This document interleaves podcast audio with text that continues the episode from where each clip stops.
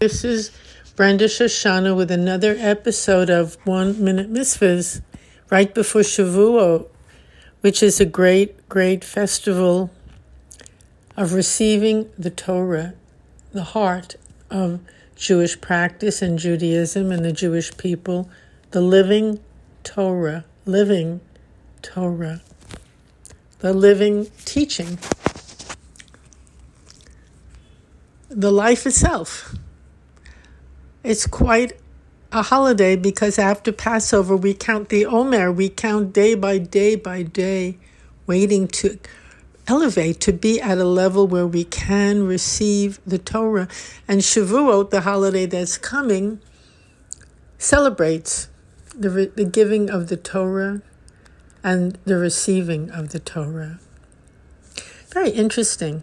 One would think that the giving of the Torah and the receiving of the Torah are simultaneous, not necessarily so. And that itself is extremely fascinating, fascinating, because the Torah, it was given, it was given, given fully, unhesitatingly, open heart, open hand, given, given, given. on the top of the mountain, which means at the highest level of consciousness.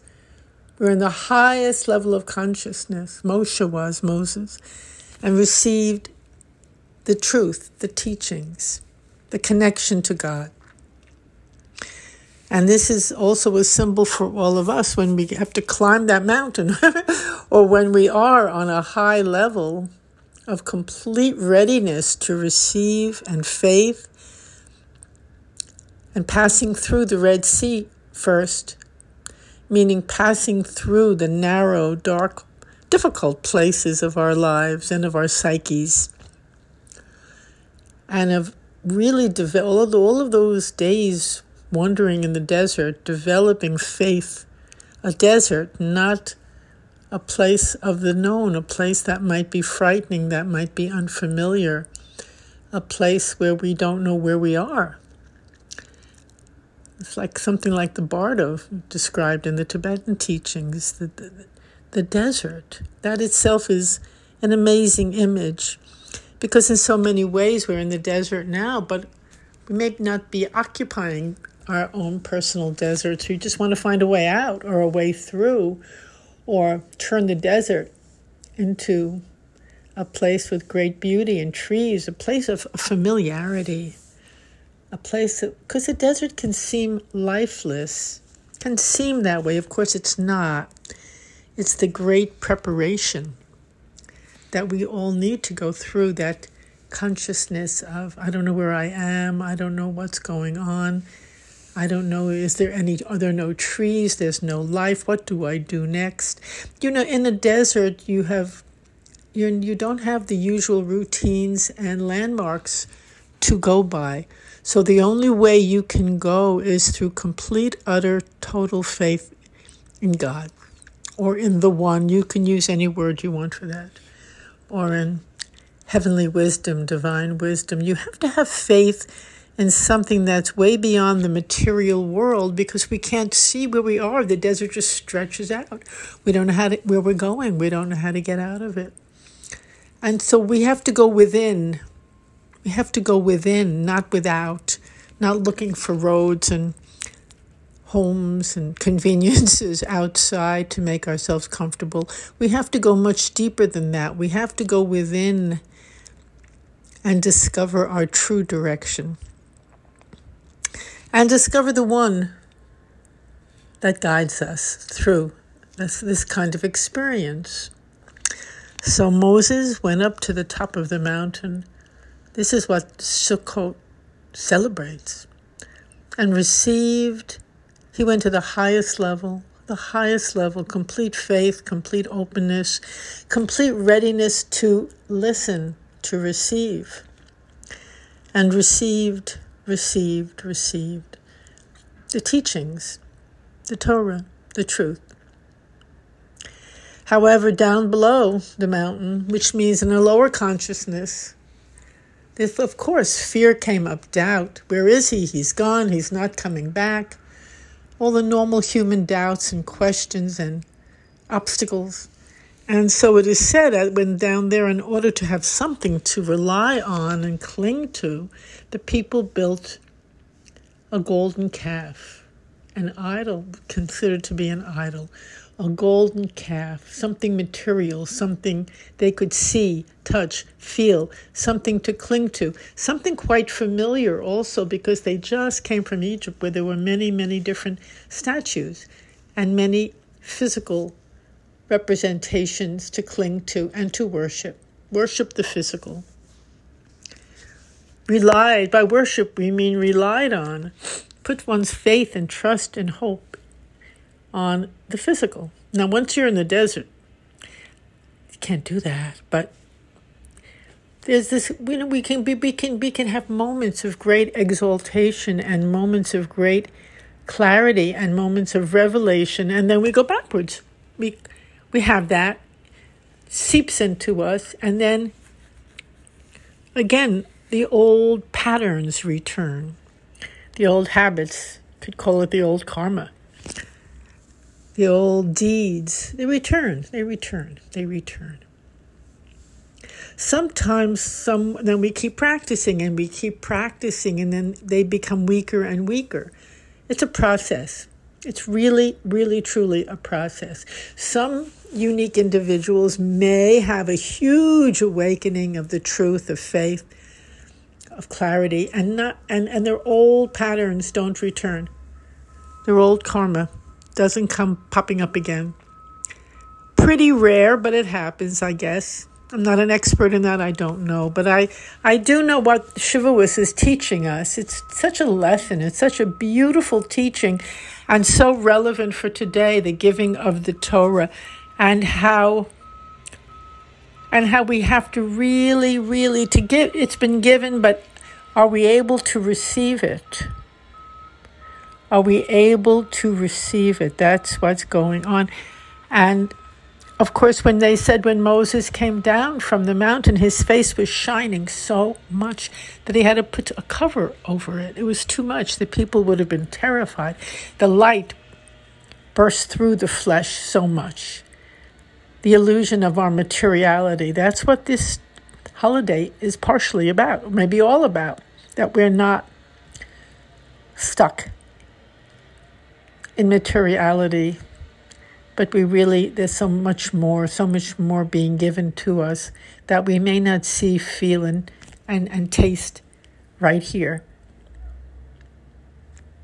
But it's there and it's coming to us, and our work is to hear it, to listen to the revelation, to receive, to receive. I would say our practice in this world is many, manyfold, very, very intense teaching to be in this world and in embodied in a body and in a life. Very profound teaching. Such a teaching.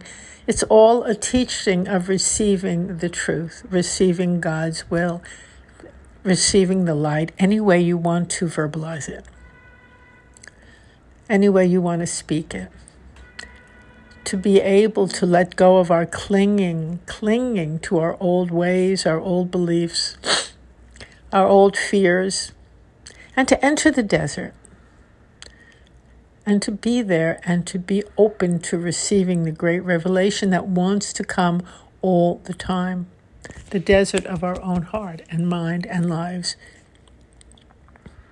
And listen, listen deeply and absorb the great teaching of the truth of the Torah. It takes time, but it's a beautiful process. It's a beautiful practice. And, and I might just add that it's very interesting too, because one of the key phrases in Jewish practice is listen. Shema Yisrael, listen, Israel listen, not see, because when we see, we're looking at forms and shapes. But when we listen, there's not a shape. It's when we're leaving the world of form behind a bit, we're listening, and you go into your heart to listen. It's more intimate when you listen. It's not outside of you, it's inside of you. Listen. So, that word listen, not only is it a key foundation of Jewish practice, it's a key foundation of our lives because when we, we, we may listen and not hear, or we may not be able to even listen to anything except our own thoughts and fears and mind that goes on and on and on and on, trying to distract us from just being quiet. Because in order to listen, the inner world has to be quieted. You have to quiet that that what we call the monkey mind, the mind that chatters on and on and on with fears, doubts, objections, rejections, doesn't stop. until we stop paying attention to it or taking it seriously or worshiping the mind that goes on and on and go and become quiet so we can listen for the truth for the torah listen it's interesting there's like a little story that they one of the one of the practices of shavuot shavuos is to stay up all night the night before or once it starts that night and study and learn all night long. And it's considered a correction for the fact that many people could not do that. They fell asleep, fell asleep, could not hear the teaching, could not receive it, couldn't stay awake, couldn't tolerate maybe that great light that was coming. So, so it's called a tikkun, a repair. And that's a wonderful practice to stay awake. And some many actually do it now, try to do it, stay awake all night and study Torah in preparation, in preparation for when it is given, the moment when it is given. Stay awake. Stay awake. Don't fall asleep. Stay clear. That's another big part of this holiday. Stay awake. Be here. Listen listen to what I'm saying to you and what I'm offering you. That's what God is really saying. What I'm offering you, I'm giving you, I'm giving the Torah. Are you here to receive it? Can you stay awake? Can you listen? Now, now, can you hear it? Can you listen? And listen also means can you obey? Can you follow it? Now, the word obey in this day and age is a very tricky word. Nobody wants to obey anything. Everyone feels it's up to them. Whatever they believe is right and true, and everything has to be their way. And I understand that way of thinking. They don't want to obey blindly, they don't want to just follow. But the Torah asks us just, it just says, I'm not asking you to obey blindly or follow blindly. The big teaching of the Torah is listen and do, and you will see for yourself. Do the mitzvot. Take it upon yourself. Do what is suggested, and by the and you will see for yourself how beautiful. You will feel the outcome of doing that's the way you will learn what this is, is by actually embodying it, doing it, doing it. There are so many misunderstandings about Torah practice, Jewish practice, unfortunately, so much confusion in this day and age. And it's sad because this is such a vital, alive, and respectful practice when done properly, with clarity. You know, I remember in the early days when I started Zen practice, which I do both of them, Judaism and Zen practice, and they go beautifully, wonderfully, no conflict, like two wings of a bird. The Zen part is to keep you awake and to allow you to receive and not and to let go of all the objections and the conflict. And then, but what is it we're receiving? But when I started my Zen practice, I remember my great teacher who I practiced with for so many years, he said, When you come here, we're not asking you to believe anything. Just come and find out for yourself. And believe it or not, the Torah has the same stream going through it. Do, and you will see. Find out for yourself. It's just not stated in exactly those words, but it is stated when they say, Is this true? How do we know if it's true? The answer comes, Do, and you will see. Don't just think about it. Don't just try to analyze it. Don't get in your head about it. Take a mitzvah and actually live it. Make this Torah live, make it real, embody it. Do it, and you will see for yourself. Incredible teaching. Incredible. And